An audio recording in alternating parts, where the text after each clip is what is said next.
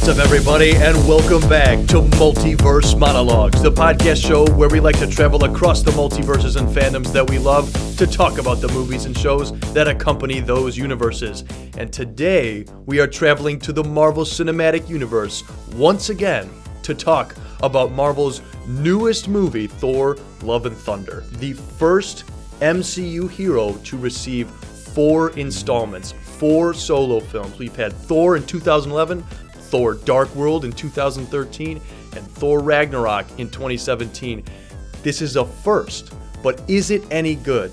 That's what we're here to discuss. There's been a lot of online chatter, but it all comes down to right here and now at Multiverse Monologues. And I'd like to introduce to you the gentlemen who help run this podcast. First off, we have Mr. Ethan Wensloff. Ethan, how are you doing today? I'm doing great. I'm I'm always pumped to come in this room talk with you guys. I'm, I'm talking about Thor, Love and Thunder. Yes, there was thunder, but did we love this movie? Let's find out. I'm ready to talk about this. that might be your best one yet. That was beautiful. We also have joining us, as always, Mr. Micah Het. Micah, how are you doing?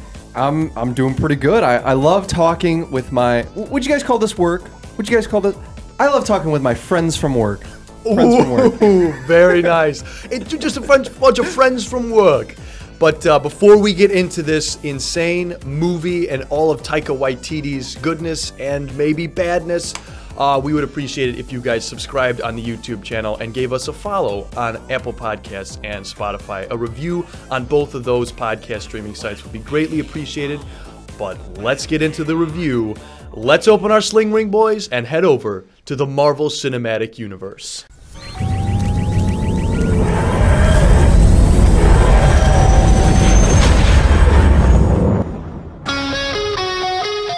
Maniac who seeks to end us all. I'm putting together the greatest team ever. Are you packed? Yes. We've got Korg. He's my best friend. Yes. There's my ex-girlfriend Jane. Valkyrie. This is the best day of my life! The Guardians. Oh. And giant goats. Oh, look at those. They are wonderful. Yes, they are. They also scream quite a lot. All right, gentlemen, the time is now. Thor Love and Thunder. I think this is probably in recent memory Marvel's most controversial film because if you spent any time online or listened to any of the big reviewers, there's great things to say, namely, um, Erik Voss with New Rockstars has a lot of great things to say about this movie. He absolutely loves it. Everyone I've talked to that's not you guys, because I don't want to reveal what you guys think about it yet, has loved this movie. They've loved this movie. And I've seen also a lot of people online like Jeremy Jahns who have really criticized this movie. It's really split right down the road. Do we have the Rotten Tomato score right now? I know that yesterday it was at a 70%, but I'd like to see where it's at now with one day and a half almost of it being out in the public eye.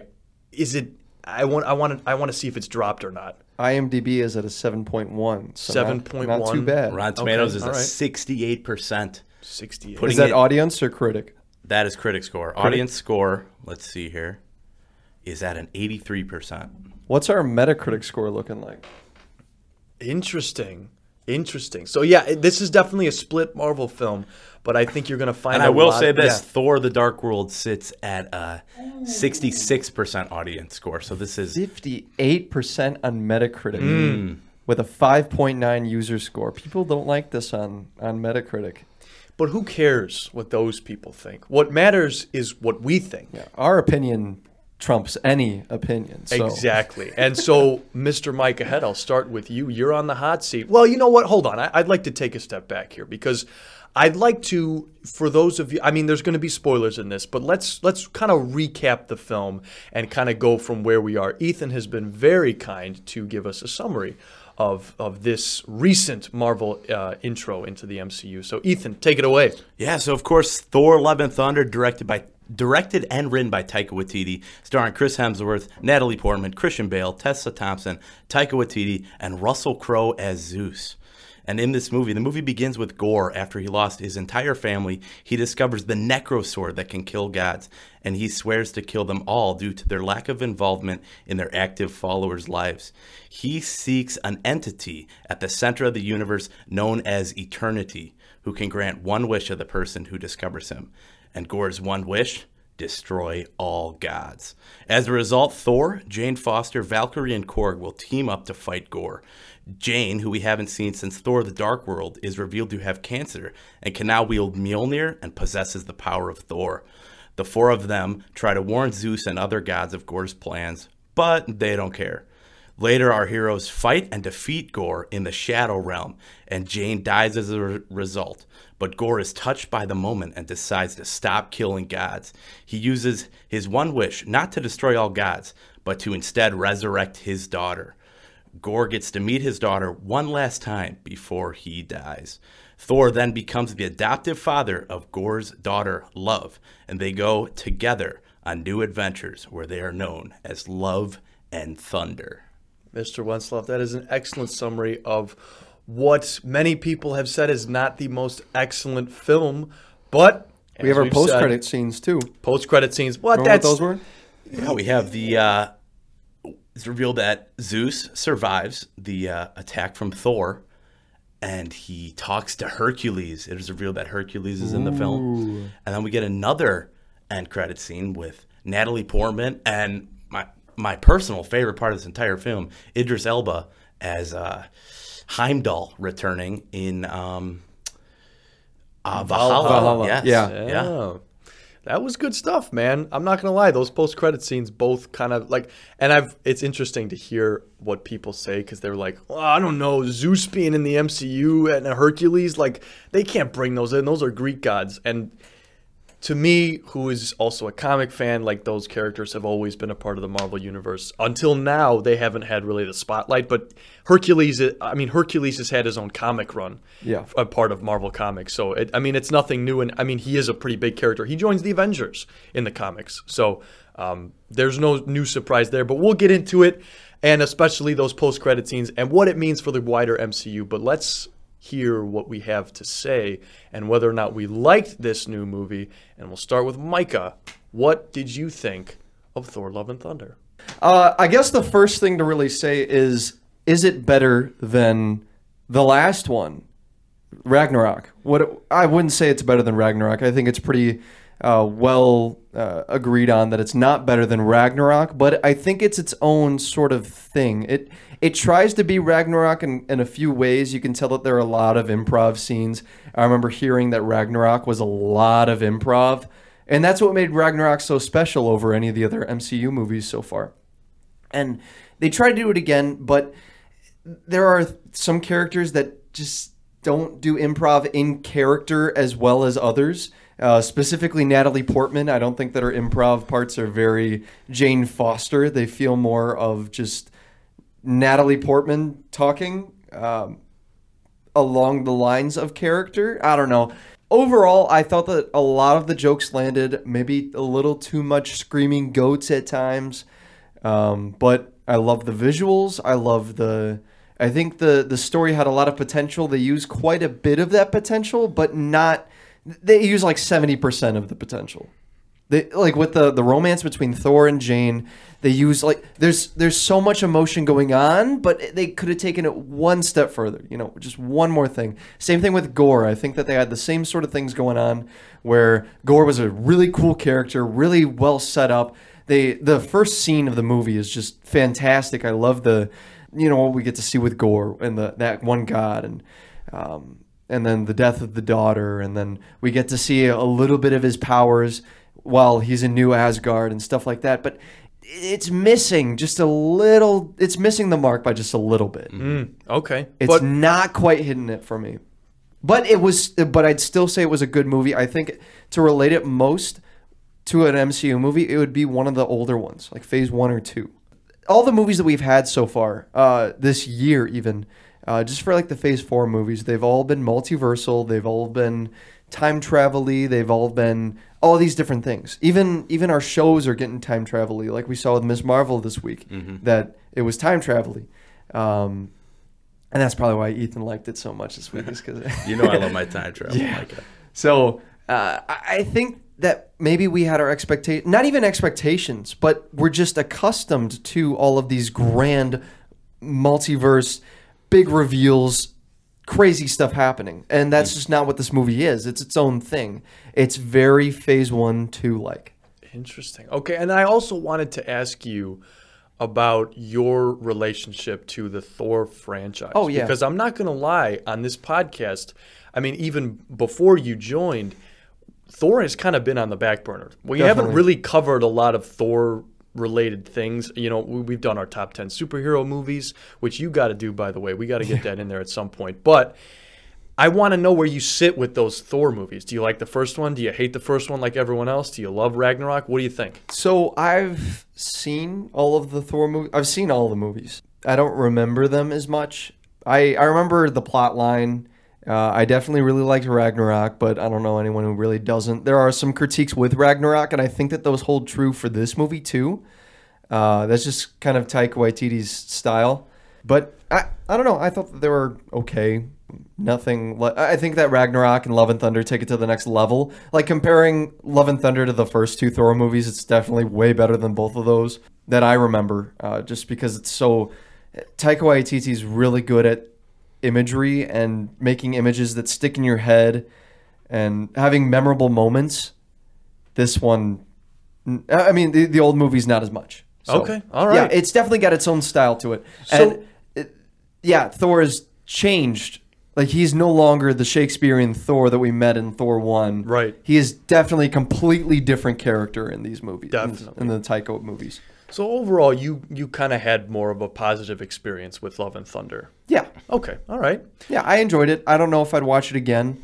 Um, or I, I, I watch it again. Yeah, we'll say that. I'll watch it again, but just maybe once, once more. Okay. Like No Way Home, I watched that four times that first weekend. This one, I'm not itching to go back in the theaters, but I'll definitely watch it again. Okay.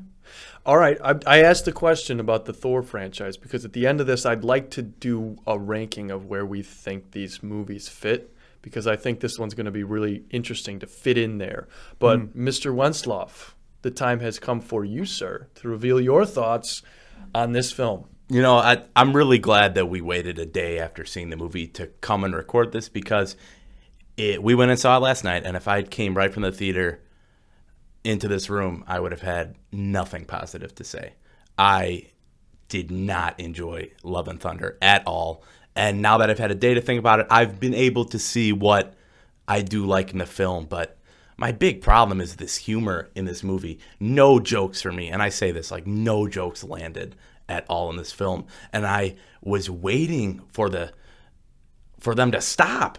I just got so annoyed. I hate that every time we're getting a serious scene between Jane and Thor or a serious scene with Gorr, that I feel that oh some humor is going to sneak into this somehow, and I hate that. And especially when the humor didn't work. That's why Ragnarok was so refreshing. It jolted the Thor franchise with something needed. The first two movies are considered very stale, and Taika Waititi came in. He brought that new edge to Thor, that new uh, aspect to the character. And I really think my my big problem with this movie is I don't think Taika should have been at the helm of this. I know he wrote it, he directed it, it was his idea to bring all these ideas together, but I don't know if he was the right guy to do it because you have this very serious issue of Jane Foster with cancer, and you have Gorr, the God Butcher, one of the most menacing villains in the comics. And I just think his execution of both those was not as serious as it should have been. And it really just it fell flat. And I do agree with what Mike is saying about how it feels more phase one. The post credit scenes definitely did feel phase one. Just what they were setting up with Hercules and yeah, Thor, he's got a lot more adventures in the MCU. I do love that aspect that they didn't end Hemsworth his career in this. But I I find myself really struggling to enjoy Chris Hemsworth as this role because they have gone so parody with his character now. You look at the first Thor, he's nothing like that mm-hmm. Thor anymore. Brother, whatever I have done to wrong you, whatever I have done to lead you to do this, I am truly sorry. But these people are innocent. Taking their lives will gain you nothing, so take mine and end this. and for better or worse, they changed him. And I do think it worked in Ragnarok. It worked so well because it was, the humor was a mask for all the tragedy he's been to. You sure you're up to this particular motor mission? Absolutely. No rage and uh, vengeance, anger, loss, regret, they're all tremendous motivators. They really clear the mind, so I'm, I'm good to go. And in Endgame, it kind of worked. It kind of worked in Endgame with Fat Thor. But man, I just think in this movie, all the humor with him falls so flat. He's not, in no way do I think this is a, a Norse god. This is a bumbling idiot. And I find him really hard to like as a character now. Like, legitimately. You said this would be a relaxing holiday. I said it was going to be like a relaxing holiday. Whoa. You think that they've Homer Simpsoned him? Wow. Chris Hemsworth, the God of Thunder, who's played this character for t- 11 years now. You find him hard. That's They've gone Sad. They've gone too parody with it. If he could still have those deep emotional scenes, which he got a few in this movie, but I think it was not enough. It was so not enough. you say he got a few though, because well, okay, so those first two Thor movies. Just knowing you, I know you're pretty critical of those Yeah. first ones. They're not the most interesting to you. you you're not really. The They're not, fan. and I, like I said, I do think what Ragnarok did was it brought this new edge, this new energy. But the type of humor that was and the way it was used, I think, is completely different. Mm. Taika went went gun ho in this. He was still a little reserved in Ragnarok, but I think he just hit the gas and he went way too stupid. I think especially in the uh, the flashback sequences where we see Thor and Jane's relationship, we know for a fact that was not the Thor of that time, but they turn him into an idiot. He's wearing a hot dog costume, and it ju- it doesn't work for me at all in any way. yeah, I'm still excited for future Thor adventures. I think they haven't uh, assassinated the character in my eye yet, but I am a little worried at where he's going and what Taika is doing to him.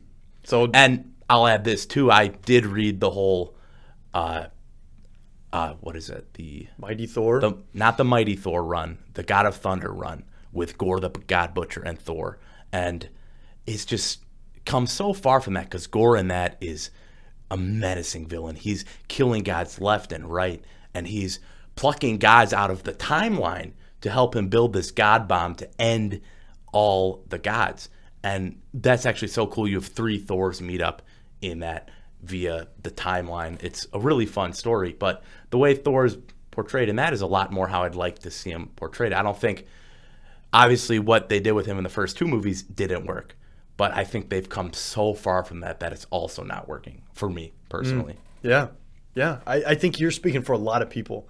What you're saying right now is what a lot of people are saying online, and I I love that you read that run because your criticisms feel that much more validated. Because I mean, you've said I, I don't know this, but you've said that Gorr is absolutely menacing, and I'm not gonna lie, he was in this movie. You know, for, for the four scenes he was in, massively underused Christian Bale. Oh my gosh, I, there has to be some cut scenes with him. I, I mean, I, specifically, I'm thinking uh, a fight between him and Sif on the one planet with that huge monster. I feel Yeah, like that was cut. Yeah, I want to see him take down Falligar, and I want to see him cut Sif's arm off. Is I want to see him do a lot more with other gods. I want to see him. I wanted to see him invade that Yes. the God Council. I think that would have been mm. sick. I he didn't even go to Yeah. Omnipotent City. I was like, all right, they're setting Zeus up. I hate Zeus. I hate Russell Crowe's portrayal. He's a bumbling idiot. But I was like, this is going to be really satisfying when Gorr stabs him in the face. And Gorr doesn't even go there. How many guys do we see Gorr kill in this movie? He stabs Valkyrie, but she survives. We see the distress calls, but that's about it. So the one thing I'll say to that is that Omnipotent City is only known location to the gods. So Yeah. if you're not a god, you don't know where that city is, and that's kind of why they don't let Thor leave at first because um, if he leaves, he could le- Gorr could lead um, Thor could lead Gorr to oh Thor Well, Gorr, jeez, It's the same to thing Omnipotent with, City. It's the same thing with Eternity, though. Like, how was any? If he was the first person to reach Eternity with the um, Bifrost. the Bifrost, then like I, I don't find I find that just as probable. Yeah, so my main thing is I kind of share a lot of Ethan's sentiments. A lot of this movie, especially the jokes, especially the goats, really annoyed the crap out of me. Uh, the first time it was kind of funny, and then after that it was like, wow, you are really still going with this goat joke. Holy cow. It's not even a joke. Um, lazy writing. That's what I see here in this movie. And it's strange because it's Taika you know he's he delivered in what in what is in my opinion a top 5 top 10 MCU film in Thor Ragnarok. I'm actually a fan of those first two Thor movies more than most, especially Dark World. I think that's underrated, but it's definitely not like the best anywhere. I mean, those are low on my MCU rankings. Except that first Thor though, I really like that first Thor. But I don't know, man. Like this this one just fell so flat for me and I was hyped. I love Christian Bale, massively underused. And I like Chris Hemsworth Thor and I think he's fine, but yeah, Ethan, he's a bumbling idiot and I don't like to see that portrayed in his movies. I and another big thing I didn't like is that every character feels like a bumbling idiot except for Gorr who's in four scenes. So you get the sense that every character, I mean Zeus, yeah, he's like he looks inward and is very narcissistic, but he seems like a bumbling idiot too. He get he, who goes on top of a stage and talks to Thor about like yeah, you know, you know, I am nervous, but what are we going to do about it? Nothing. Like what? What?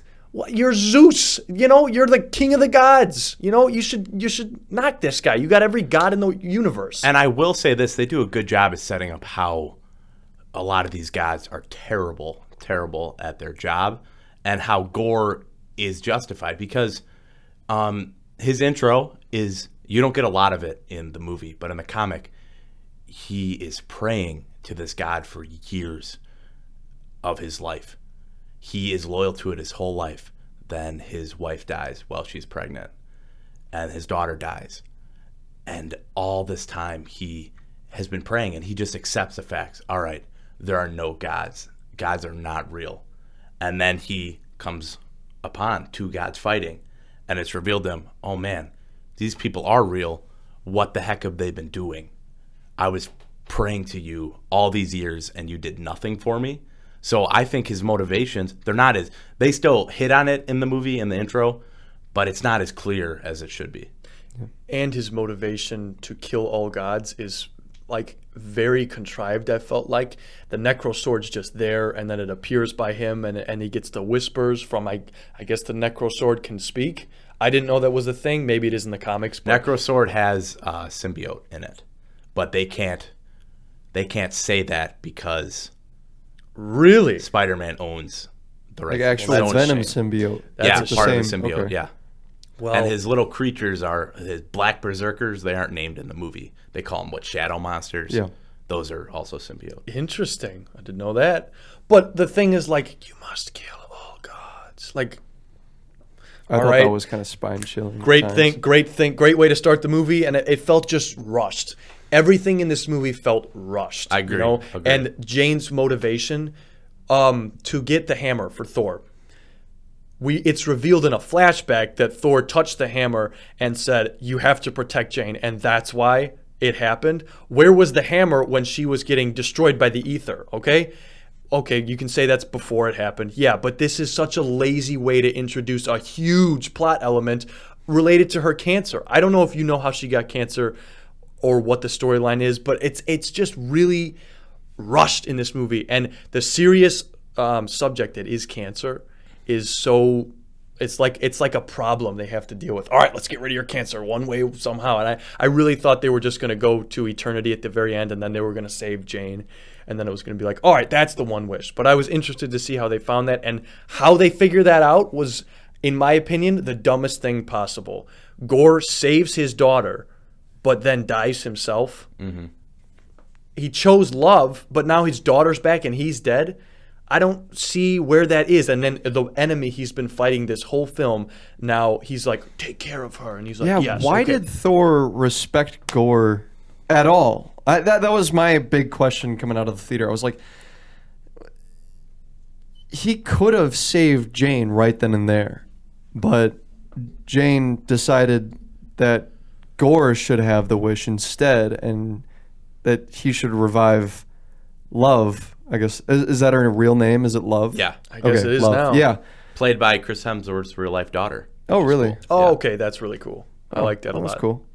But yeah, I, I just didn't understand why after all that fighting, after all that trouble that Thor went through, that he just yeah, I'll raise your kid, sure. I mean, yeah, it's hinted earlier in the movie that he wanted to raise a kid, but the enemy's kid out of nowhere, like I don't get it. Yeah, neither do I. and it does look like very sloppy setup for a young Avengers, which they've been laying the seeds. I mean, you get uh, you get Axl, you get Heimdall's son in this movie, who we know will definitely come back in a young Avengers. They're just laying so many seeds for a young Avengers. You got a whole army of children, and I do think that army of children is a big complaint for me. Oh my gosh. If Thor has this power to give an army of people the powers of Thor, why didn't we use that to kill Thanos?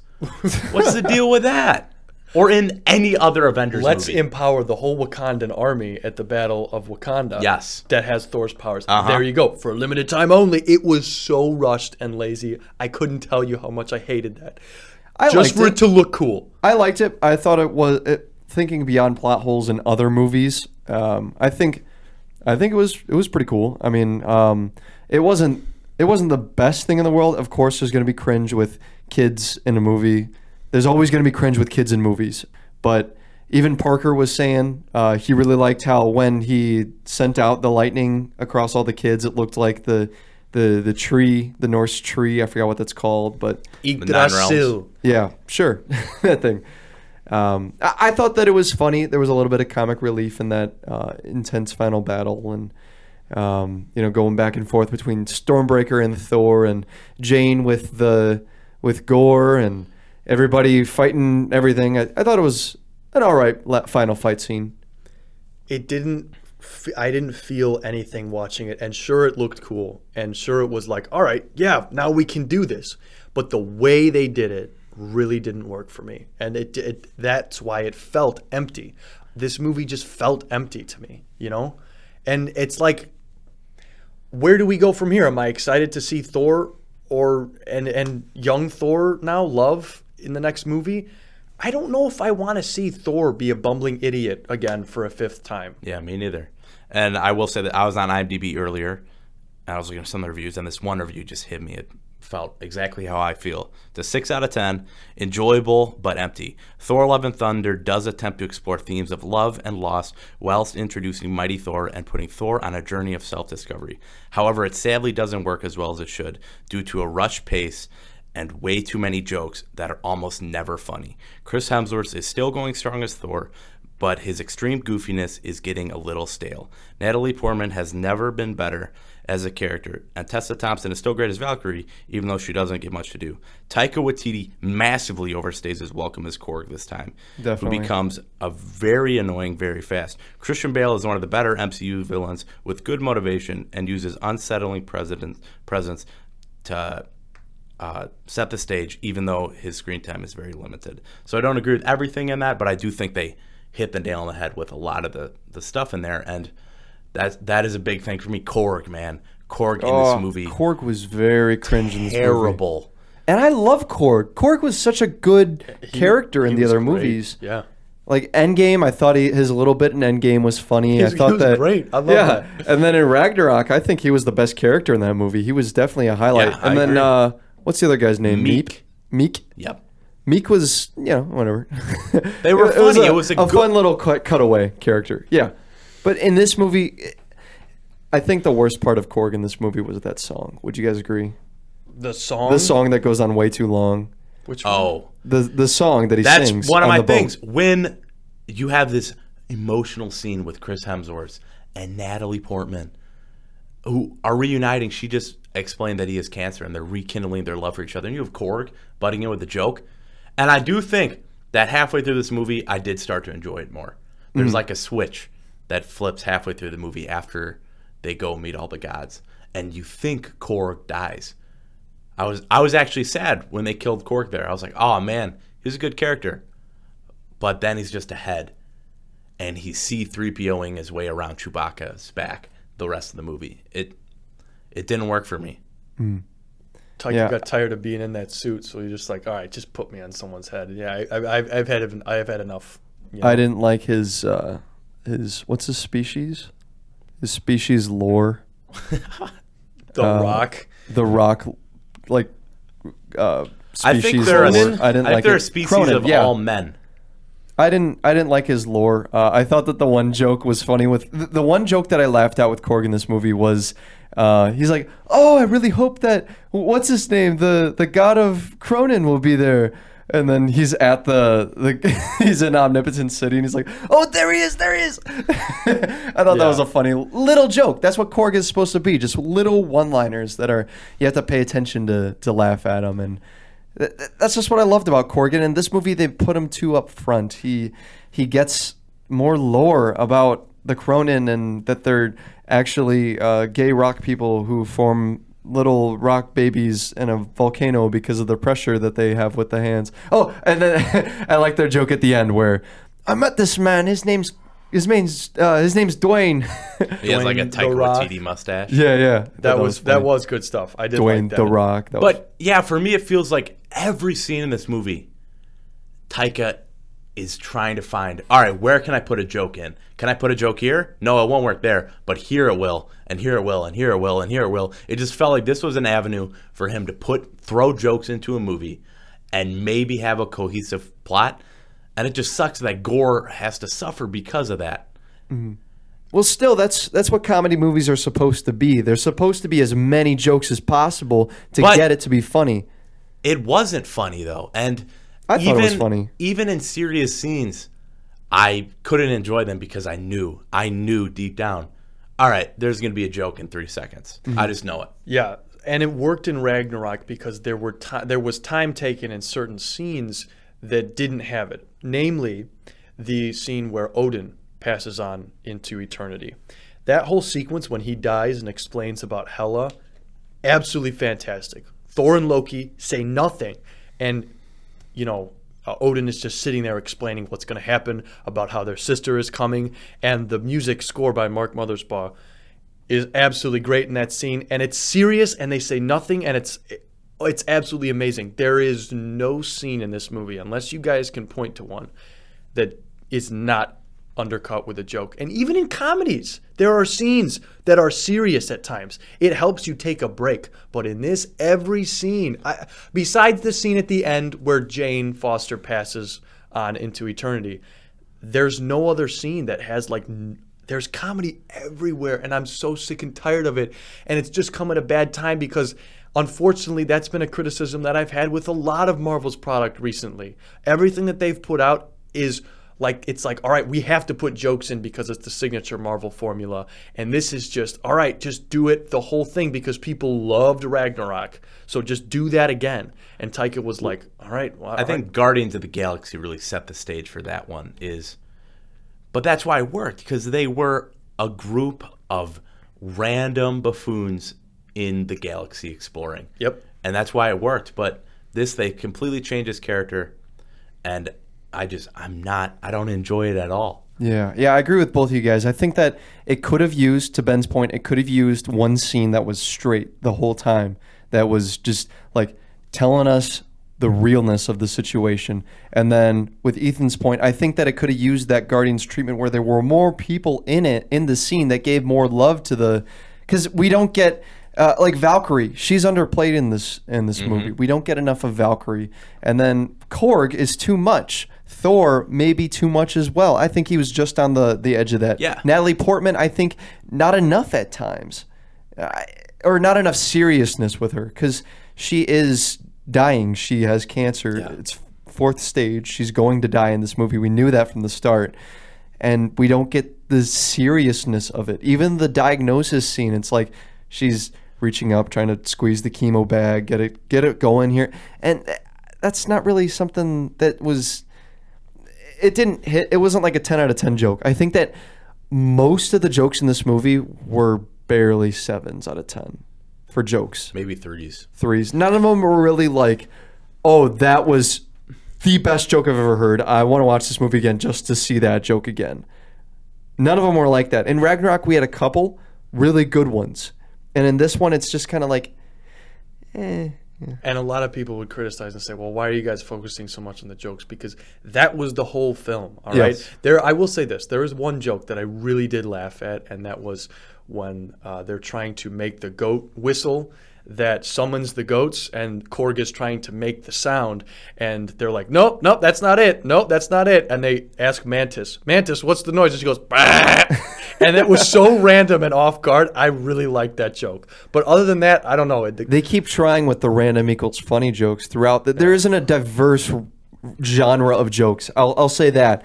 The, they keep trying with the random equals funny jokes, and it just doesn't work as often as, as Taika thinks it should. But we know that Taika can do serious movies oh, with yeah, that- jokes. that's have why- you, si- have you guys seen Jojo Rabbit? Yes, that's why. So that's why I was so excited for this movie because Taika has is always good at blending this humor with this heart. So I was like, all right, I think he can do this. I think he can do this because we've seen it in Jojo Rabbit, we've seen it in Hunt for the Wilderpeople. We saw it in the first. We saw it in Thor Ragnarok. He is good at that. He can make a dumb movie with silly characters, or even a smart movie with silly characters, and still make those emotional moments hit. You have Jojo Rabbit, which takes place during World War II. You have Adolf Hitler as a main character. Nazis in Germany. He still was able to execute that in a way that worked. But this movie, he was not able to execute that. So I think it also helped that it was uh, based on a book, but yeah, still. Um, he just had a way of doing those things, and now I don't know if it's like he just didn't spend the time. I think it was more just time. He didn't have the time to write these. He didn't spend the time to sit with the emotions in the movie. It could have been a bunch of things. and this this is related, but you know he gets to do a Star Wars film soon. Taika does. Ooh, we'll see. That's getting me very concerned. Yep. Especially with all our Kenobi concerns, is how they're bringing people in to the franchise that don't know anything about Star Wars. Talking about people who don't know anything about Star Wars. Taika forgot Natalie Portman was in Star Wars. Yeah, no confidence in that Star Wars project at all because Star Wars has had humor, but not to the degree of Taika Waititi. And his Mandalorian episode was the finale of season one. Really And although I really liked that episode, there is a whole extended bit between scout troopers about how they're self-refer- self-referentially shooting at an object and couldn't hit the thing. Now I like that scene, but a whole movie of that, I sign. I'm not gonna watch that movie, and it gets me worried. Oh, you're gonna watch it. I'm oh, gonna watch the movie. I'm not gonna enjoy it. I, I, that's my thing. I don't want that in Star Wars. And here's my another issue, another main issue that I can't like. I really thought about today while I was working. What happened to taking this seriously? It doesn't take anything seriously. I'll take you back to a scene in the first Avengers movie. Captain America and Thor are fighting on the ground because they're disagreeing on what to do with Loki. You want me to put the hammer down? And he hits the hammer on the shield and you feel it and it's like whoa these two huge items holy crap these things are awesome thor's hammer cap shield these things are what make them the hero stormbreaker was epic in infinity war it's one of my favorite weapons in the mcu and in this movie it literally has a conscience and like floats around and is like jealous of thor it's a weapon what is going on here? Another thing that was used for jokes. I don't take that weapon seriously. I don't take Mjolnir seriously. What's going on? What happened to the mysticism of these characters? And I feel like the jokiness has made it that way because in those first movies, however great they might not be, Mjolnir was epic. And I took that thing seriously. The plot of the whole first movie is that he cannot lift Mjolnir because Yeah. he's not worthy. Yep. and he has to rediscover his his worthiness. But now it, I mean, do I think Jane's worthy? Yeah, she can wield it in this movie, but it just doesn't. The weight of Cap lifting Mjolnir hits so hard. That is something we waited 22 movies to see. Cap lifting Mjolnir, and now Jane Jane can lift it like that. I think there should have been more of a build up to that. Well, I disagree a little bit with Ben here. I I really did like uh, what they did with Stormbreaker and Mjolnir. You liked Thor giving Stormbreaker beer. You like that? I, I thought that was kind of funny. There we go. There we go. I like the I, I really like the jealousy that we see from Stormbreaker and that Stormbreaker now is a personality.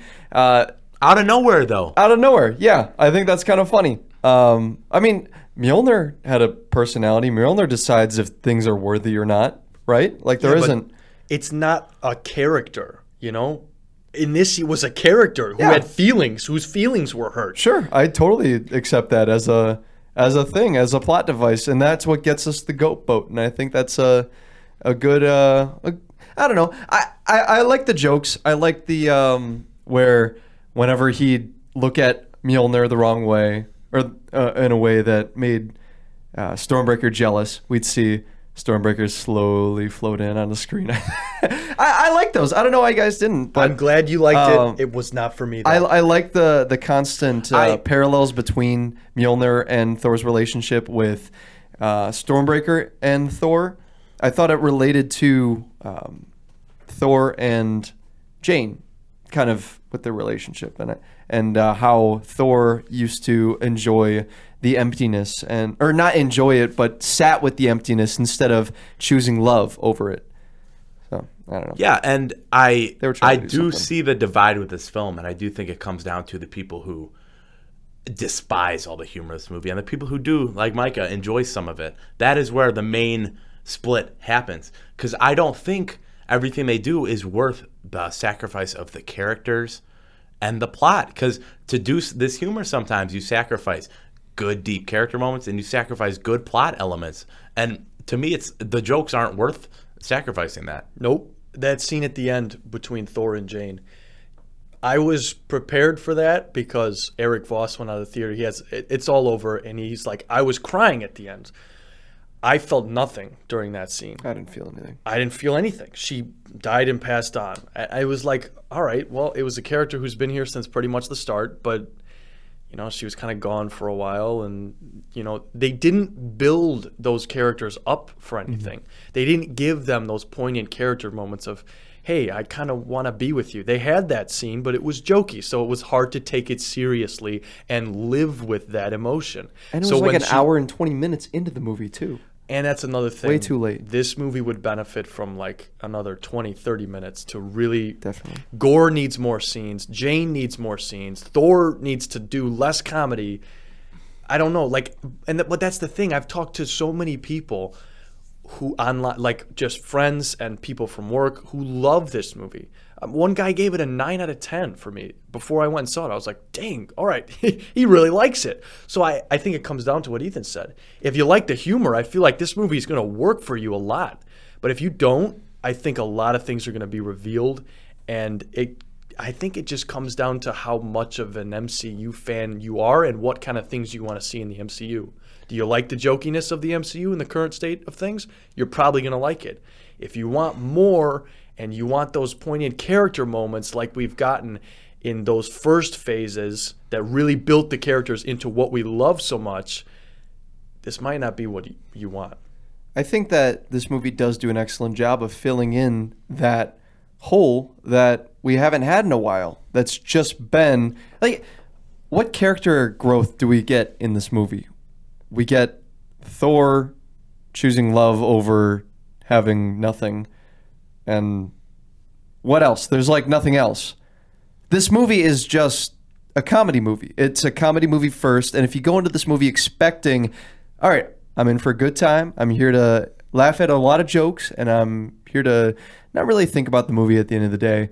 That's what this movie's for. It's for those people that, that aren't really caring about the lore of everything and they just want to see a funny movie and, and go on with the rest of their day. And I, I think for that aspect, it does it pretty well. I if you're going into it, I went into it thinking that I was going to see a comedy Taika Waititi movie, and there was going to be a lot of funny jokes, and there wouldn't really be too much character development.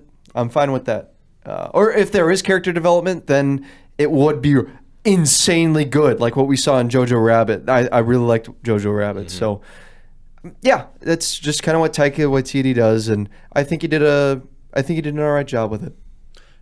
Uh, yeah, if that's what If you're going in for the jokes, then that's yeah, that's summer what you're gonna get. blockbuster. m- Maybe it, it's Yeah. a good summer blockbuster. It's a good popcorn movie. You come in, let's, let's let's just have a good time. And they But to- put it in at in July. This is the time where they put the biggest selling movies ever. So And I wondered why they didn't make this the May release because I mean, if you got a, I mean, Doctor Strange or Thor, I mean, he's been here since 2011, but I feel like yeah, okay, put this one in the summer. Doctor Strange was definitely the the, the event to go So- to.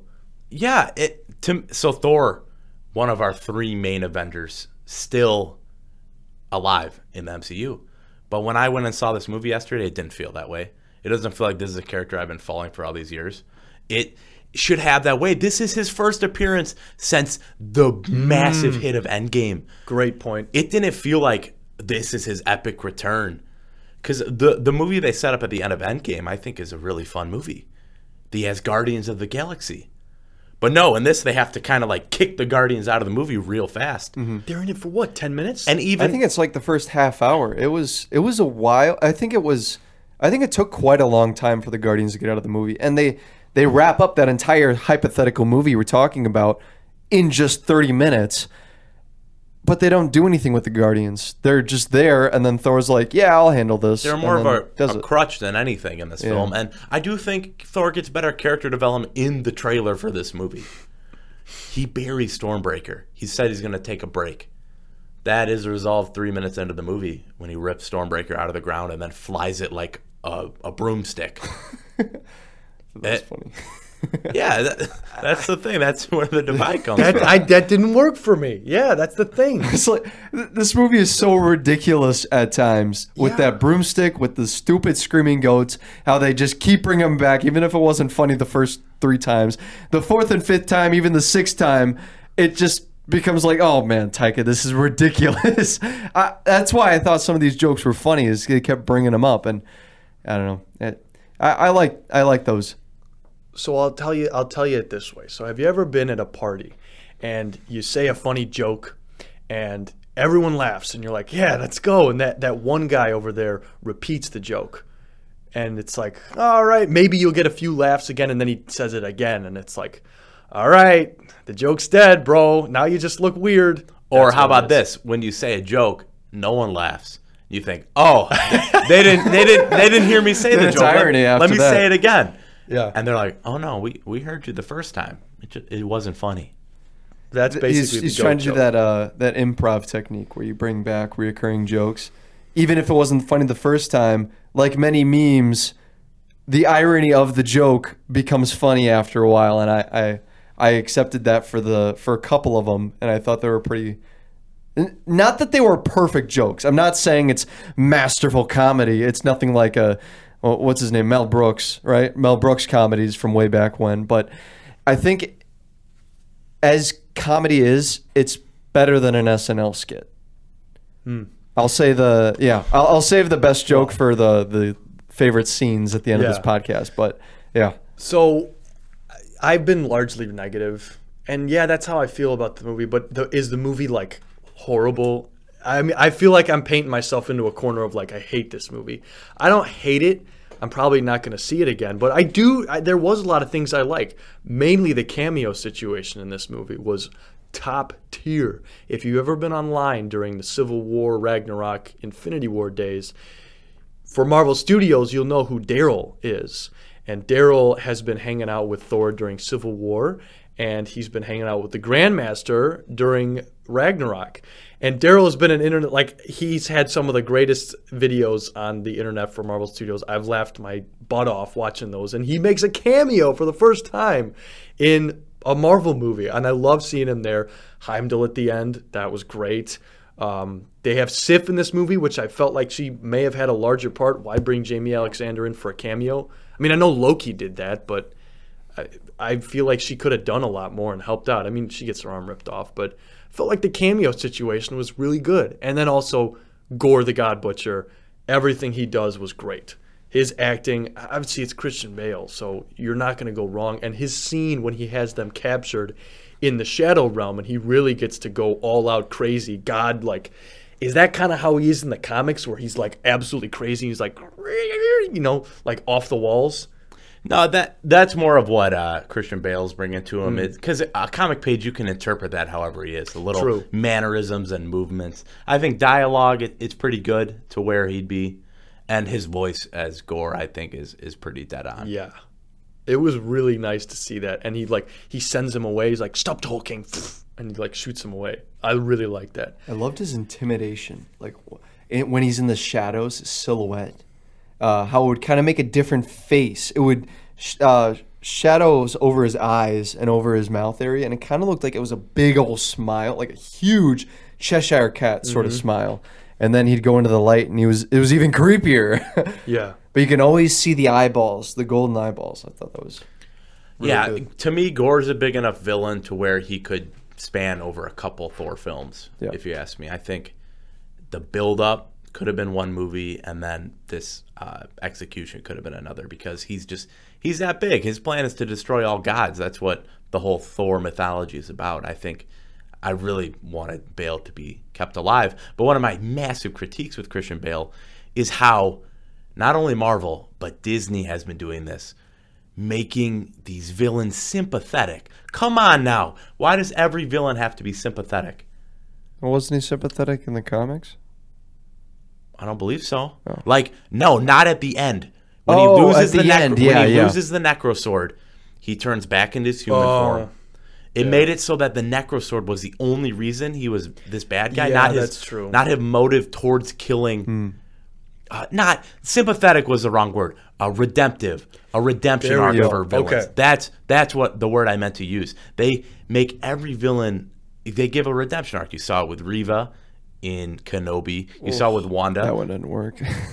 Not that I think Wanda didn't deserve to be redeemed, but it's like, come on, guys, just give us a straight up horrible villain. Yeah. Even even Thanos, I'm not critiquing this, but even Thanos, there was a sense of nobleness to his cause, you know, like I'm doing this for the good of the universe. Don't see me as a bad character. But yeah. But Thanos still died a villain in our eyes. Yes. He achieved what he wanted to, and sure, you could see where he was coming from, but he was still the villain end of the day. But it feels like with Gorr, they want you to think he's the good guy at the end of the day, and I don't like that. No, I mean they did it in Shang-Chi. The father at the end realizing, you know, Like imagine this: you're watching uh, The Dark Knight. You get Heath Ledger's Joker. He has a knife or something. Batman knocks the knife out of his hand. Oh no, that was the knife was corrupting me. I'm a good guy. That's what they're doing with everything. why do they all need to be redemptive? Can't they just be evil? You know, like can't they just be evil for evil's sake? Like that's what we want. That's what we go to these to see the good guy defeat the bad guy. I don't want to see that bad guy become again a good guy. Like Killmonger I don't know the when same we'll see thing. that again. Like, I don't know when we'll see that in a movie again. let's because go it's watch so the next movie that comes out. Probably that'll happen then. DC League of Super Pets. Ooh, probably. that one's gonna be fun, but I don't know. I, I just didn't have a lot of fun watching this movie where I expected to. You know, I expected to have a lot of fun during Thor: Love and Thunder, and I think a lot of people did. It just wasn't for me. It's it's gonna be bottom bottom of my list once I and I wait a couple weeks obviously to put it on my list, but it's not going to be very high, guys. I'm not going to lie. it might be my least favorite Thor movie, but we're going to get into it. I mean, I I still want to I still want to talk about the movie Yeah, and a I- little bit. Yeah. I do want to say some things I liked. I really did like Gorr and a lot of Christian Bale's performance that he executed. And I am a big fan of Natalie Portman in this movie. I really like her Mighty Thor and her chemistry with Chris Hemsworth. I think that the weakest part of Natalie Portman's performance was the um, the uh, what are they called? Like the the one liners that she did. The catchphrases. Yeah. I I I hope that she would find a catchphrase that was actually good. But- and then she would say it at the end, but she didn't. To me, that humor worked because you have her trying catchphrases earlier in the movie, and all the characters are like, "Yeah, those suck." So then, when they suck at the end of the movie, I don't. I think it works because they established earlier in the movie that her catchphrases are going to be corny. So that's why I think it worked. Yeah, I, I'm thinking of that scene where she uses like three catchphrases at the end. Number one, number two, and that was I thought really cringy. I didn't I didn't really like that one. And then it, I felt like they couldn't decide on one either. So that's why they used like three at the end. And then at the very end, she's like, "I figured out my catchphrase." And then she whispers it to Thor, and we don't get to hear about it because I feel like because the writers couldn't decide on a catchphrase, so why bring it up anyway? But Well, we have to address this. She's in Valhalla and uh, she's with Heimdall. but in the comic, she becomes Valkyrie, and then Thor calls her back. So we saw in Moon Knight, The Field of Reeds, death. Death isn't Endgame in this Marvel Cinematic Universe. They've already established that. So they are setting the stage for Natalie to come back. which is an issue with Marvel nowadays. Death needs to be permanent at some point. It's been a problem with You Marvel need to have. though, right? Well, yeah. I mean, it's well, it's a problem with honestly Disney and their their way of thinking and producing films and TV shows. The thing is, though, it's so big in the comics. Is that's what that's why Phase, uh, the, the Infinity Saga worked so well. Is they were just scratching the surface of that comic, and it was very, still very realistic and in a real world. But now with the multiverse and the afterlife and all these gods they're introducing, it's getting to be too much for a lot of people. because there's so many characters and you have to like watch a t- 10 minute 20 minute video before you go and see every movie to like really get everything and i don't think that's a bad thing like people have made their careers out of it you know? But uh, it's just we're getting to a point in the mcu where you know you can do anything and does this death mean a lot? Not if you stay after the credits you know because Yeah. it's done you know right there any emotion you might have felt is like oh well you know what she's okay not oh i bet thor's really sad because he doesn't have her anymore But it does really throw the power spectrum into play because uh, regular human dies. Tony, Cap, they have no gods they're worshiping. They're gone. We're not getting them back unless they do some multiversal hijinks, which could come into play. Agnostics stay losing. yeah. so, but no, that's why that's why those deaths hit, and I do think that Marvel is smart enough to not mess with Tony or Cap they, anytime soon, at least. yeah they do I, so i feel like especially with where we're at now in the mcu i feel like marvel was their whole business plan was all right we're building the end game every movie we're going to have at the end it's going to tie into some it's going to tie into the build up of endgame. And it was like we're putting all our coins into this last movie and it worked man because it, it's it's the second highest grossing movie of all time you know? It made a billion three billion dollars basically. And it totally worked but then it was like all right what now what do we do? All of our focus was building this perfect finale. And it was perfect. I loved pretty much everything about it but now they have to like continue it. You Yeah, know? so what are the threads they lay in Endgame? You have Cap giving Bucky the shield. Was the execution there for that? Falcon Winter Soldier? No. You have Thor joining the Guardians of the Galaxy. Was the execution there? No. No. It wasn't. I mean, you have Spider Man going off with Ned. Execution was there. That one they hit. But what what else built off from that movie have they tried and it Captain worked? Marvel going off world, setting up the the uh what are they the The Marvels? the green dudes, the scrolls the scrolls, yeah, setting Yeah, up we haven't that- got a payoff for that yet. Dude, Yeah. and so also I wanted to. This is a sidebar, but what the heck's going on with Secret Invasion? Have we heard anything? Is that coming about out that? this year? I don't think so. Wait, I Is haven't it- heard anything. isn't it about rumored that for this year? It was supposed to come out this year. I know that that's like when they announced it at that whole Disney investor thing, but they've only released what one image of Nick Fury with the eye patch. What's Imagine going on if with they that? recorded this entire thing. They filmed the whole thing. It's done, and it comes out as a shadow drop Well, because on Disney Plus. They dropped no trailers. They dropped nothing. It just is on Disney Plus one day. and have it be like a secret Yeah. invasion. That would be deal. insane. That would be really cool. And I was thinking about that one day. Like, what if they just dropped a Well, show? I don't know if I like because I want there to be hype around it. Because it has, there is Secret hype. Invasion is like my favorite. well, there can comic be hype, story. but that first episode, Imagine. Well, that yeah. Would, Oh, that yeah. would Absolutely. trend so much. Oh, on Oh, yeah. Everything. Like, oh, guys, there's a show on Disney Plus right now. Oh, yeah. That was not announced. or what if it was this? It was they randomly released just something Marvel, and the cover art and the title is like, oh, Thor: Love and Thunder behind the scenes. You click on that, but that's actually disguised as the first episode, like a scroll would be disguised Ooh. as Secret Invasion. And they know the way the internet is nowadays and how word travels about. Marvel's big enough where they could pull that off. yeah, but that could just be the first episode, and then they're like, all right, next week we're actually gonna have a title Or you for have to keep finding the episode somewhere on Disney Plus by the end of the, See, here's the thing. like in the extras tab on Right. different movies. It doesn't even have to be Marvel. It could be like Here's some your weird- clue to find episode two. Yeah, yeah, that Oh would be really gosh. sick if it was an ARG for Secret War. If it was me secret running version. that billion dollar company, that's what I would do. I've said it for a while. Release a movie with no marketing and don't tell anyone what it is and just say because Marvel or Star Wars could do they that. almost did that They're for Love big and enough. Thunder. They were 90 days Well, out. yeah. and they that was it's the the closest it was to a release date. Yeah. This movie was without a trailer. Yeah. And dude, having it be with no a movie with no marketing would get talked about to no end because you have your fans do the marketing for you. I mean, it, they already do it anyway. The you know? speculation for Love and Thunder was through the roof before the trailer dropped. Once the trailer dropped, I feel like people stopped talking about it. Well, yeah, because we knew everything. Yeah. So it's like They showed us if the they, it would be really cool if they did that. But I think we're getting into like a like a, a an alternate universe, which is what we do here at Multiverse Monologues.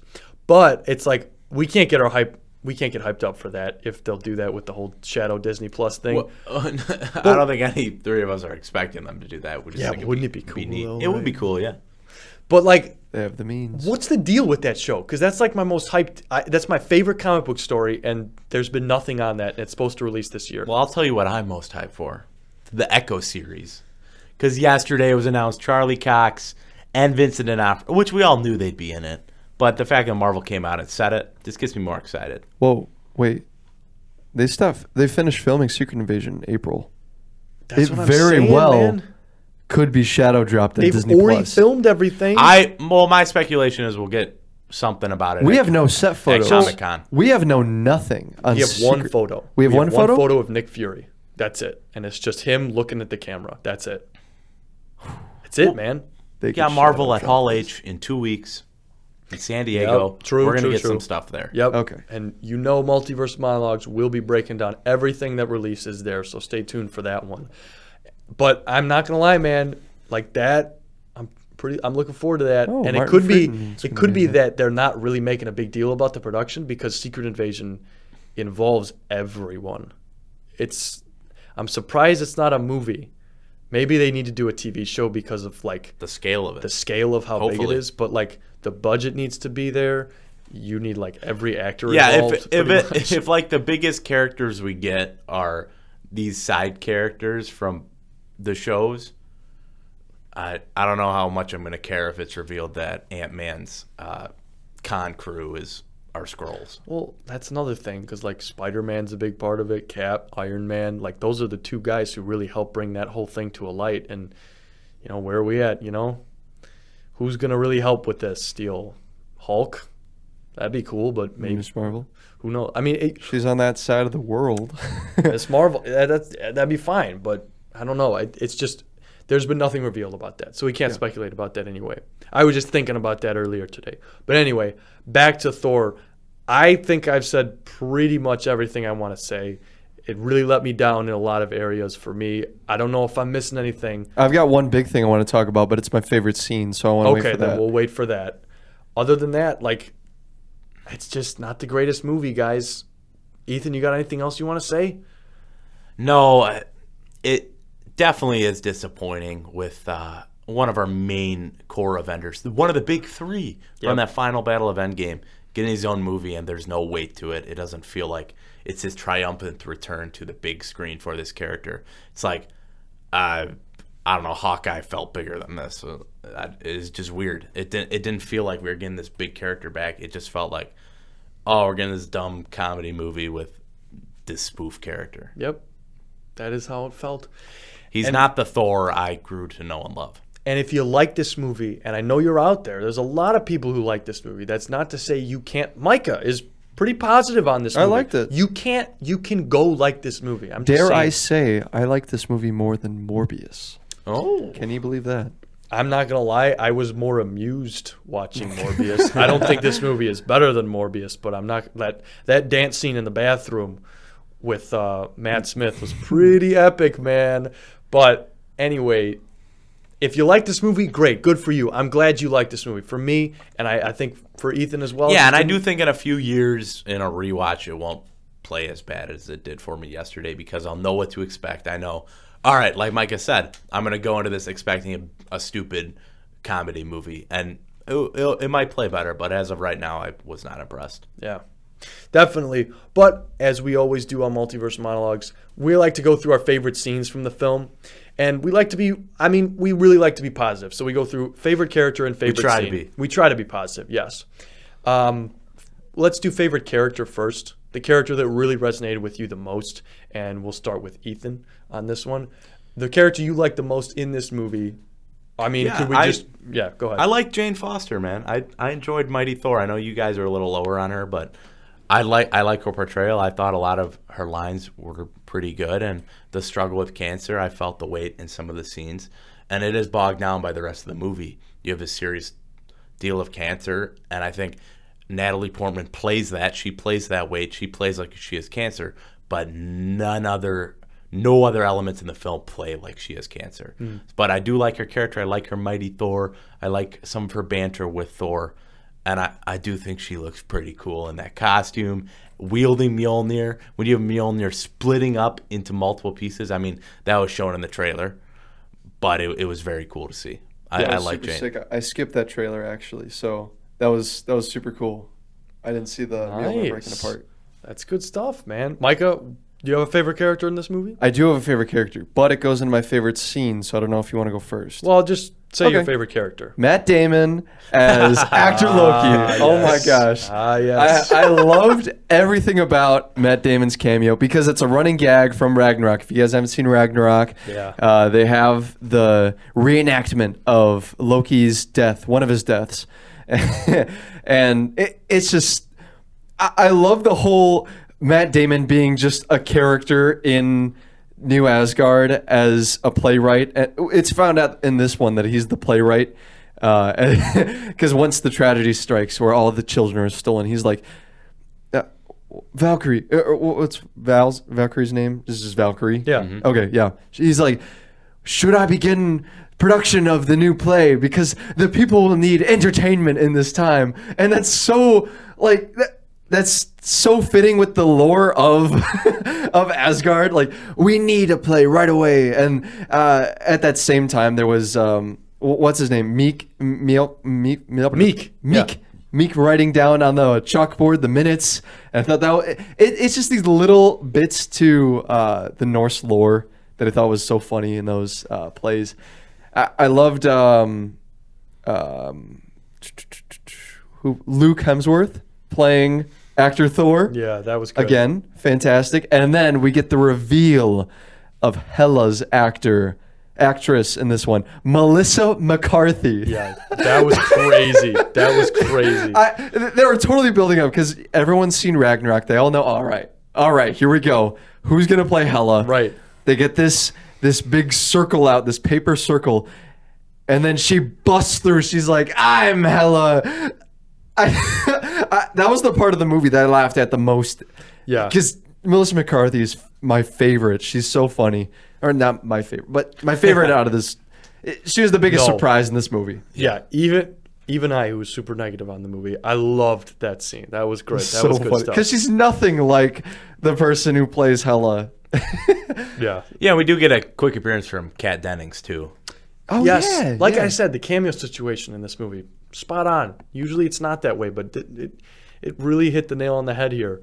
Um, And yeah, I do praise this movie for uh like going into Spider-Man No Way Home. Definitely. Spoilers cr- like crazy for that movie We're out. Going into Doctor Strange, tons of spoilers surfacing there. This one, they're really I didn't see any spoilers personally. So I enjoyed that aspect of not knowing But really, what, what was was there to happening. I liked that Marvel still has a grasp on some of these secret cameos. Yes, indeed. I'll just go with Gorr. I've I've outlined my favorite character. Like I've outlined why I really liked him in this movie. If he's not so underused, so Gorr Gorr would be my pick. Yeah, I'll change my answer. Heimdall, seeing Heimdall again. Lo- Idris Elba, severely underused Welcome in the first Valhalla. two Thor movies, and his death hits me so hard Mm. in Infinity War. So it was great seeing him again. It's kind of sad that your two favorite characters are cameos in this movie. That's not a great statement. my No, favorite I, I still hold cameos. Jane as mine, but uh, I just wanted to mention Heimdall because it was great seeing him. I usually prefer the cameos over any uh any main characters. so. That's not a good thing. Not at all.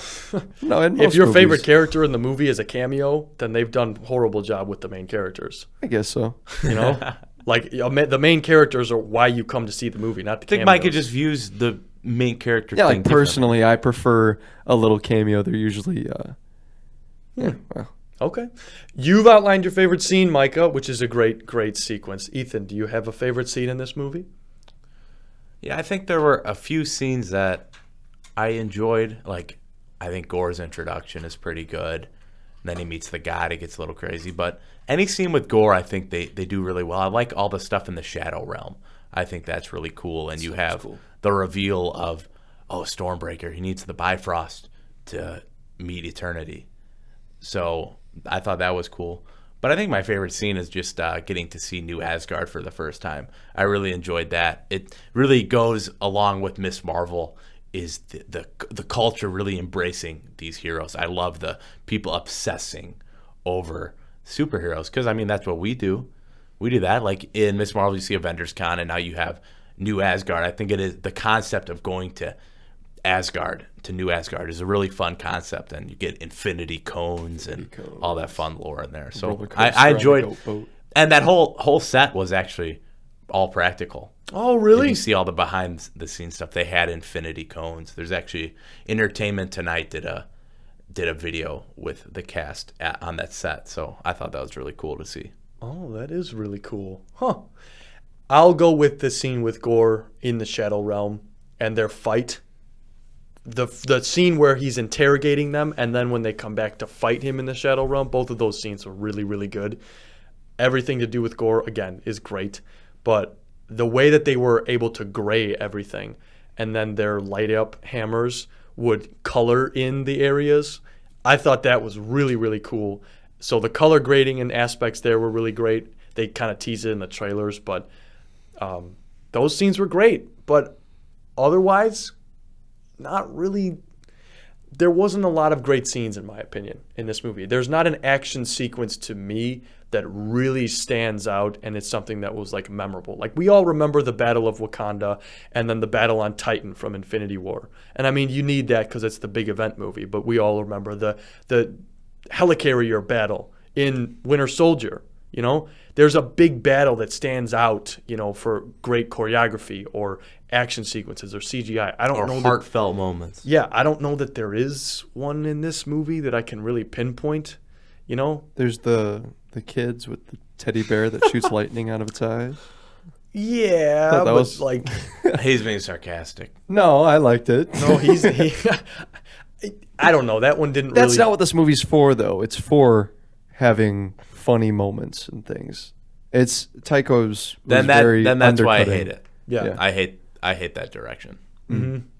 because you had said this, the direction of having cancer and Gorr story mixed in with this comedy type just doesn't work. Doesn't work at all.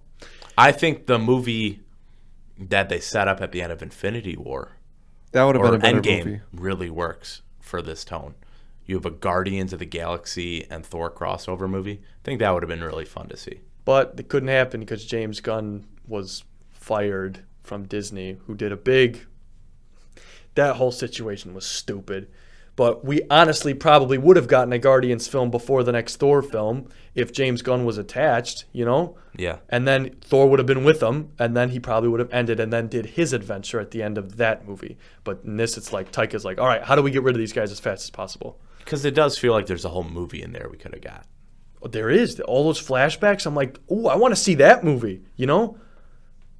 I also want to say about the soundtrack. Michael Giacchino is not the greatest in this. There's no memorable themes that I can think of, but the songs that they choose to play, Guns N' Roses, all those songs and moments were epic, including the new Marvel intro, which was an electric guitar playing for the iconic sound that we've heard since Thor: The Dark World. They really did. I really like that. Yeah, it was very interesting. It didn't open with the Marvel logo. They started right with Gorr, and then it mm-hmm. transitioned into the Marvel logo. Yeah, they needed to give you time because that scene was really sad to like get back into things. I really like that the musical choices, the songs that they chose to use in this movie. They worked really, really well. I disagree with that. I like the Marvel intro where they changed that to electric guitars, but they use Guns N' Roses that same song, "Sweet Child of Mine." They use it at the beginning and they use it in the end credits, right at the beginning of the credits. So you hear that song twice in the same movie, and I think that's a mistake. Uh, if they were to use all of these songs, they should have done a Guardians with it, where they had a whole mixtape, and then just played through a bunch of songs throughout the movie. But hearing just one song, it's the same song that's in the trailer too. So I, I didn't think it hmm. worked for me. I got sick. I got sick of the song. that didn't but work for Micah. Let's go. the- I got sick of the song the first time I heard it. So Even though I'm a fan of that rock, I'm I'm a fan of old school rock. I like that stuff. why it just didn't work for you? Because it Because just didn't work it? because I've heard it so many times with all the trailers and all the all the promotional material used that song. That was the only song that played through the entire thing. I was just hoping they would use something else. In So- Guardians, they used a different song from the trailers to the movies, and um I don't think they used one in the Infinity War trailer. But yeah, it So did you not like the immigrant song when they used that twice in the trailer for Thor Ragnarok? Uh, I don't remember. I don't remember. Hmm. Immigrant song, I think, is a bit different. I don't know. Immigrant song was great, Yeah. and it's used at the beginning and the end. That's used a lot more in different movies, though, too. Oh, is it? Like Back in Black is another one where it's more forgivable because it's been in so many different movies. Um, like Back in Black is both in Iron Man and Far From Home, and a couple other uh, Marvel movies. I think I just forget. Uh, but Sweet Child of the Mine is less used, and I think that might be why. I don't know. It's it's just a little thing. I'm not taking points off for Okay. it, but All right. Well, I think we should get to our points or our score for this film. And I think we're going to try out something new here, folks. Every time we go and see a new film, we're going to have a score in mind. I have a score in mind for this film. I do too. But when we go and see a new film, since we are so fresh on it and giving a score so quickly afterwards, is kind of like I mean, you need you just need time to sit with it. So we are going to average out our scores. Well, you know, we're not going to average out our scores like we do for the Marvel series. We're going to come to an agreement. Collectively pick one score. Yes. To rate this movie. And I will start with Ethan. What is your personal score for this movie? Or would you say, I'll come to this point? You know, like, where would you put this film? Because you're largely negative. Yeah, I definitely do think this is the we. Like when I sit down and think about a film that I have disliked this much, I kind of don't know if there's another film in the entire MCU. Like I dis I really don't like Iron Man 2. But other than that, I don't know a film that disappoints me as much as this one. So this one I got I put this at around a, a 6.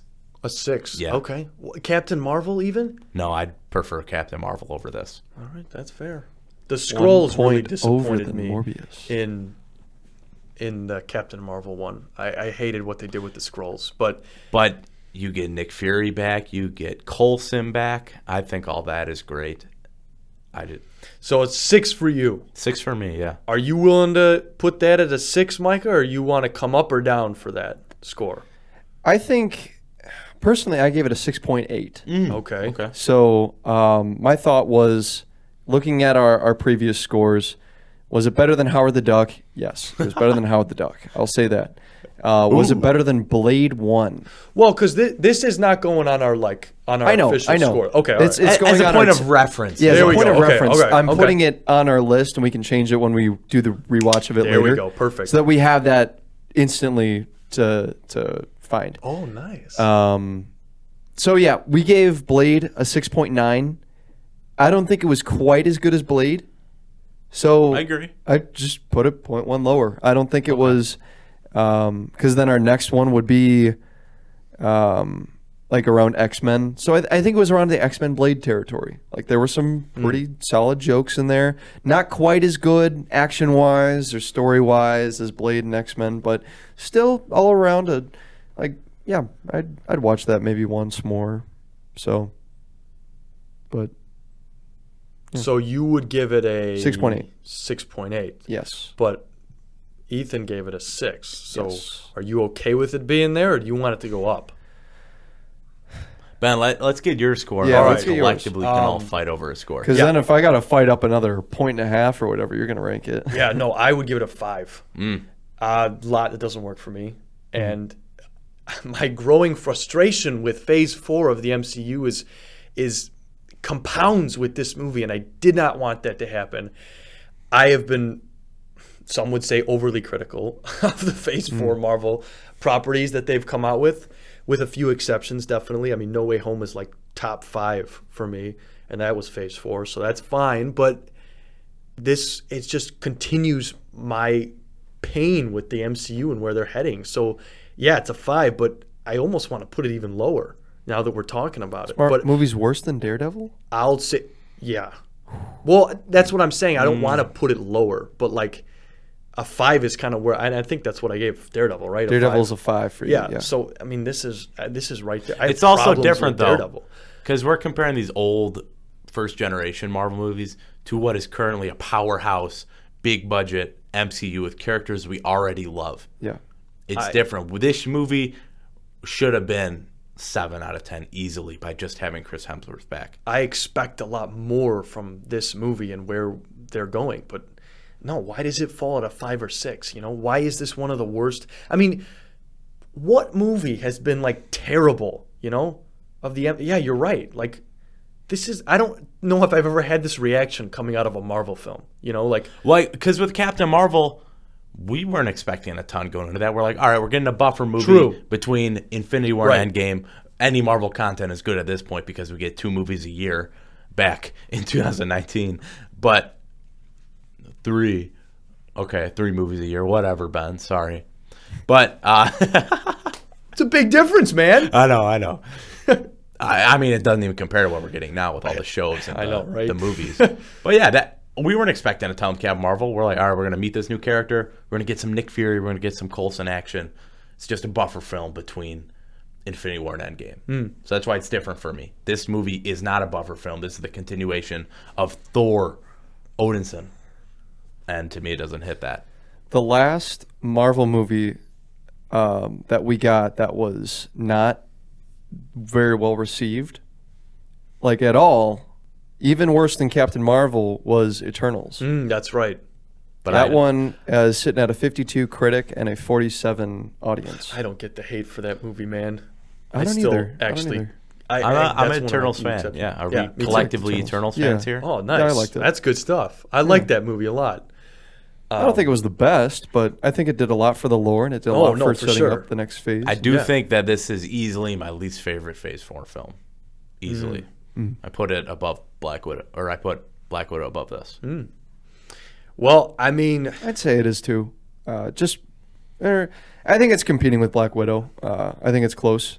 Like it'll be forgettable after a while, just like Black Widow for me. yeah. Um, only things I remember about Black Widow is that Florence Pugh was introduced. Is she introduced? Yep. Yep. Yeah, and uh, David Harbour's in it. Man, how trash they did Taskmaster. I'll never give that up. Oh yeah, Taskmaster was forgettable. Um, but anyway, I mean, I don't really want to come up from a five, guys. But I mean, Let's go six. Come on, a bargain right in the middle. Yeah, go six. Let's go six. You can go to six, Ben. You think it's a point and a half worse than Morbius? think about it though. What'd What- you give Morbius? Six think and a about half. it though. Oh, I was more amused, as I said, watching Morbius, than I was this. What have we really said positively about this movie? I mean, Micah, you like the love the jokes, jokes. but like none of that worked for me, and that was a huge part of the movie. And Gorr wasted as a villain. Thor, the main character, the reason I'm showing up for this movie is a bumbling idiot. You know, like there's so much wrong for this. Like Russell Crowe's in this, what? But he's also a bumbling idiot. He does nothing with that role except for talking a weird accent. You know, He does pull a nice Zeus. That is Zeus. I don't like. I guess you know. Yeah, I guess we could meet in the middle and go for a six. I accept the six. Yeah, if you if you keep a five, then that averages us out to a six or a five point nine, which puts us exactly where Morbius is. So I accept that this is as good as Morbius, as amusing as Morbius. that just feels dumb to say, but I, I like I like a six for this. Yeah, Do it for now. 6 I'll accept that. Six is six is fine. So there you have it, folks. That's Multiverse Monologues review. And I, I do also want to dive into the legacy of Thor and the legacy he's leaving behind is based on excitement of characters currently in the MCU. Where would we rank Thor? Because for me, he's definitely under Doctor Strange, definitely under Spider Man, uh, in just caring about him and just uh, how they're written. Shang Chi, where Shang Chi fall? Uh, do I like Thor more than Shang Chi right now? Not the Thor they're giving us. No, I'll tell I- you that. Listen, Shang-Chi every day gets better as I think about it more. I really like I the movie. was sitting in my room today. I almost watched Shang Chi, just chilling. Dude, Shang-Chi was awesome. Shang- Shang-Chi was great. And, but you're right. Do I want to see a Shang-Chi 2 or a Thor 5? I'll take Shang-Chi 2, man. Definitely. Over a Thor 5, for sure. So, I think the problem is you have your MCU and it starts off with Iron Man and Cap and Thor and Hulk, but those three really carry those first those first five seven years, and then you get Guardians and Ant Man and Black Panther and Doctor Strange. the whole world starts to open up, and it really it's really working in those first MCU movies. Like, but you don't have those core anymore. You know, like you know how much I care about like Iron Man and Captain America. Like those guys were the cornerstones of the MCU And Thor. our- You care- I cared about Thor a lot. th- those two though, yeah, the heart. they were the heart and soul of the MCU, like for sure. And you don't have many more. And the way that they ended their characters and story arcs, phenomenal, great. But now we're at a point where it's like, all right, you know where the the the top authority was for those 10, 11 years, and that was like, all right, if anyone's gonna know about this, it's Iron Man, and he's gonna be involved if it's a huge global threat. Who's gonna be involved if it's a huge global threat and I, now? I do think we're still in the early stages of Phase Four. Everything was building the End Game. That took what did that take? T- Ten years to execute. I think we're we're still in the first few years of this phase. I think we just need patience. Five years down the line, I I'm hoping we'll be able to look back and say, you know, they were all building into this. It was a little rocky. It was a little rough at first because you ha- you, you, you got to throw COVID into this too. Mm-hmm. COVID is definitely a big factor of this.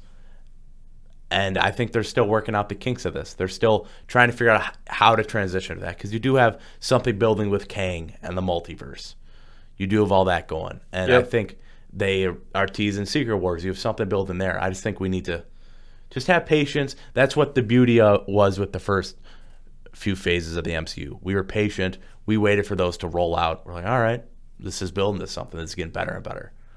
So I still I still have hope. I'm not I'm not completely hopeless in Kevin Feige and the MCU. No, as we've said many times, in Feige we trust. right? He has really never let us down when it really comes to the big movies. You know, there's been a few duds along the way, but were there a few duds in Phase. One of uh, the Marvel Cinematic Universe? Yeah, there was. So I think you're right. Optimism and patience is the way to go, as Anakin Skywalker says. I'd say patience. Just wait wait till the day that the face of the MCU is Tom Holland Spider Man and Charlie Cox Daredevil. That's the day I am waiting for. Daredevil. Yep. He you gotta you gotta remember Daredevil.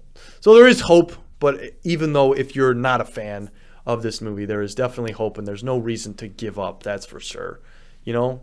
Even if we experience a dud of a movie, which isn't a dud of a movie to sixty percent of fans, you know? Like no, lots of people love this movie. Exactly. So Lots of people do. It's not the end of the world. Like, you want to do a, a good person rant on this? Because me and Ben have been. Good person rant. Yeah, No. me and Ben have been bashing Yeah. on this. Yeah, show. We want to yeah. leave this on a good note. I mean, I, I 'Cause kind we of had love a, the a little MCU. rant earlier where I was like, yeah, I like the jokes. I like the, uh, I like a lot of stuff about this movie. So, um, and of course, like you guys said, it's not a perfect movie, but what movie is perfect? True. Um, Last Samurai, directed by Edward Zwick, starring Tom Cruise and Ken Watanabe. Lord of the Rings, the film. Just all kidding. right, Go all ahead. right. Uh, Lord of the Rings, Two Towers. That's that's a special one. Oh, really? But uh, We all yeah. got a different favorite Lord of the Rings movie. We do actually. Yeah. One, two, three. We Yep. should. We could totally debate this someday. Oh, 100%. Oh, that would be so. But. I think there is no debate in that the whole thing is a I comprehensive think they're all accepted as the best movie. Oh, Like, yeah. they're they're totally fine. best movie trilogy without a Yeah. doubt. So, yeah, I, I like this movie. I I like the. Uh, uh, it's not the best movie. It doesn't have the best jokes. It's got its charm though, and that's what I care about. And uh, it unfortunately has uh, trashed a couple characters, but a lot of the characters were already kind of on their way out. Uh, Thor, especially, I think he's on his way out. Um, I think he's got too much. Uh, I don't know about he's that. Changed too much He He's has changed changed a ton, but because he was different from the other characters in Avengers one and Thor one. He is such a different character now. he's ju- Shakespearean Thor. yeah, Shakespearean Thor. He's such a different character. And uh, And I mean, a a change in that character is a big part to why Chris Hemsworth still loves playing him and Yeah. wants to continue playing him for many, many years, which I think is great win for the franchise. But they gotta, I really think they gotta bring some seriousness back into him. Mm-hmm. I haven't given up on the Thor character. okay, for sure. I'll, s- I'll still hold out hope. Absolutely. So there you have it, folks. Multiverse Monologues, Thor, Love and Thunder review. This is going to be out pretty much as soon as I, I, I get home. I'm going to edit this and get it out. But uh, let us know what you think about this movie for sure. If you're watching on YouTube, leave those comments down below. I If you're one of those people who really like it, I might not fight you on it. Say why you like this movie in the comments for sure. yeah, obviously we're we're huge MCU fans. I, we we don't go into MCU movies ready and willing to trash on it. No. We want to we want to grab at any straw and love the film. But I, I just didn't find too much to love in this. Exactly. So that's it, guys. I think that does it for Thor, Love and Thunder. I think so. Yeah. So otherwise, our next review coming out is going to be a while because you guys are going to Alaska. Yes, we, are. Tomorrow. Tomorrow Yeah? morning. Tomorrow morning. You guys are shipping out. So We're flying out actually, so uh, Yeah. I'll correct you on that, Ben. We got the uh, Miss Marvel finale next week, though. We're hoping to do a series recap on that. Yes. We haven't done a single Miss Marvel episode recap, so uh, we're And just Ben's gonna do got to whole- watch it all. Yeah, I- ben, ben, you have to catch up, so That's that right. might be another week. Don't worry, I, I'll, I'll definitely bring some more positive energy to, to Miss Marvel, even if Ben comes in with. Yeah, there's been a lot of good stuff coming out of Miss Marvel, so I'm excited to talk about that. Um, after that, we've got DC League of Super Pets coming out that next week. we we, we might talk about that. We might. It's the next biggest DC release since The Batman. So, facts. Well, and it does have Keanu Reeves Batman in it, so It I, I think it will be a fun movie to go and see. John Krasinski as Superman. That's true. I gotta say, we probably won't talk about it unless, like, unless we do like a short little detail on it. Oh, yeah, But Ethan and if Ethan and. Michael want to talk about it, that's for sure. Then that'll happen. But we're also going to, To continue the Marvel rewatch with our next movie, which is Fantastic Four, and so that's going to be coming as soon in some of the next weeks. But uh, you know, you're never out of content. So. Um, I think the boys just had their finale, which was today, and that's been doing really well. Probably not something we're going to talk about, but um, yeah, a little too adult. Go watch, uh, go Yeah. watch Umbrella Academy though. I'm a massive fan of that show, and they have not confirmed season four yet. I need a season four, so definitely go watch Umbrella Academy. Season three is good. I it, probably the weakest season, but I don't know. I love the characters and the show. I want to see it continue. That's a Netflix show, right? yeah. Yeah, so they're probably gonna uh, put the axe to it this I know. season. That's why I'm telling people to go watch it. Because it ends on a note that it cannot end. Ooh, no, don't do that. You got to finish out a show. Uh, it's pain, pain. I don't. I'm not They even gotta a do a fan of that finale show. season. Yeah, you definitely have to. As as a fan of the And Clone someone Wars. someone will revive it. Someone will. Is Better Call Saul done yet? No, Better Call Saul comes back the 11th. Okay, okay. So I'm going to be watching that too. Yeah, like we got plenty of content. If you're not an MCU fan and you listen to this, you have plenty of stuff too. My only thing I'm doing besides this show Yes. is uh, I'm still playing through Lego Star Wars. So nice. I think we're like 93 days out from launch. Yeah, still cranking through it. nice. But yeah, I've been watching uh, The Boys. I'm eight, uh, seven, mm, six episodes in. I'm six episodes. through Season it. one? Season three. oh okay. I've watched the other two, and it's legitimately the most vulgar and explicit season of The Boys for sure. And it's also the freaking best season. Oh my gosh. It's been absolutely off the walls, and the last two episodes have been pretty. I'm excited to watch the last two episodes. Let's just say that. They're doing some crazy things, and Homelander is quickly becoming like top tier villain material. Like he when you talk about top villains in all of like superhero fiction, he enters that category. That guy, I'm forgetting his name, but he delivers one of the greatest portrayals on that show. So that's been really good. But that's everything that's pretty much come out lately. Go listen to our Stranger Things podcast, uh, which is out, which is with uh, Sabrina Anderson. That was really fun to go do if you're still wanting to ride the high that is season four of Stranger Things. But uh, otherwise, we will see you guys uh, next week on the podcast. Look forward to this review. Uh, leave a review on Spotify and Apple Podcasts. And otherwise, we will see you in the next review. I am Ben Rayside, I'm Ethan. I'm Micah. and we all hope you have an absolutely fantastic day.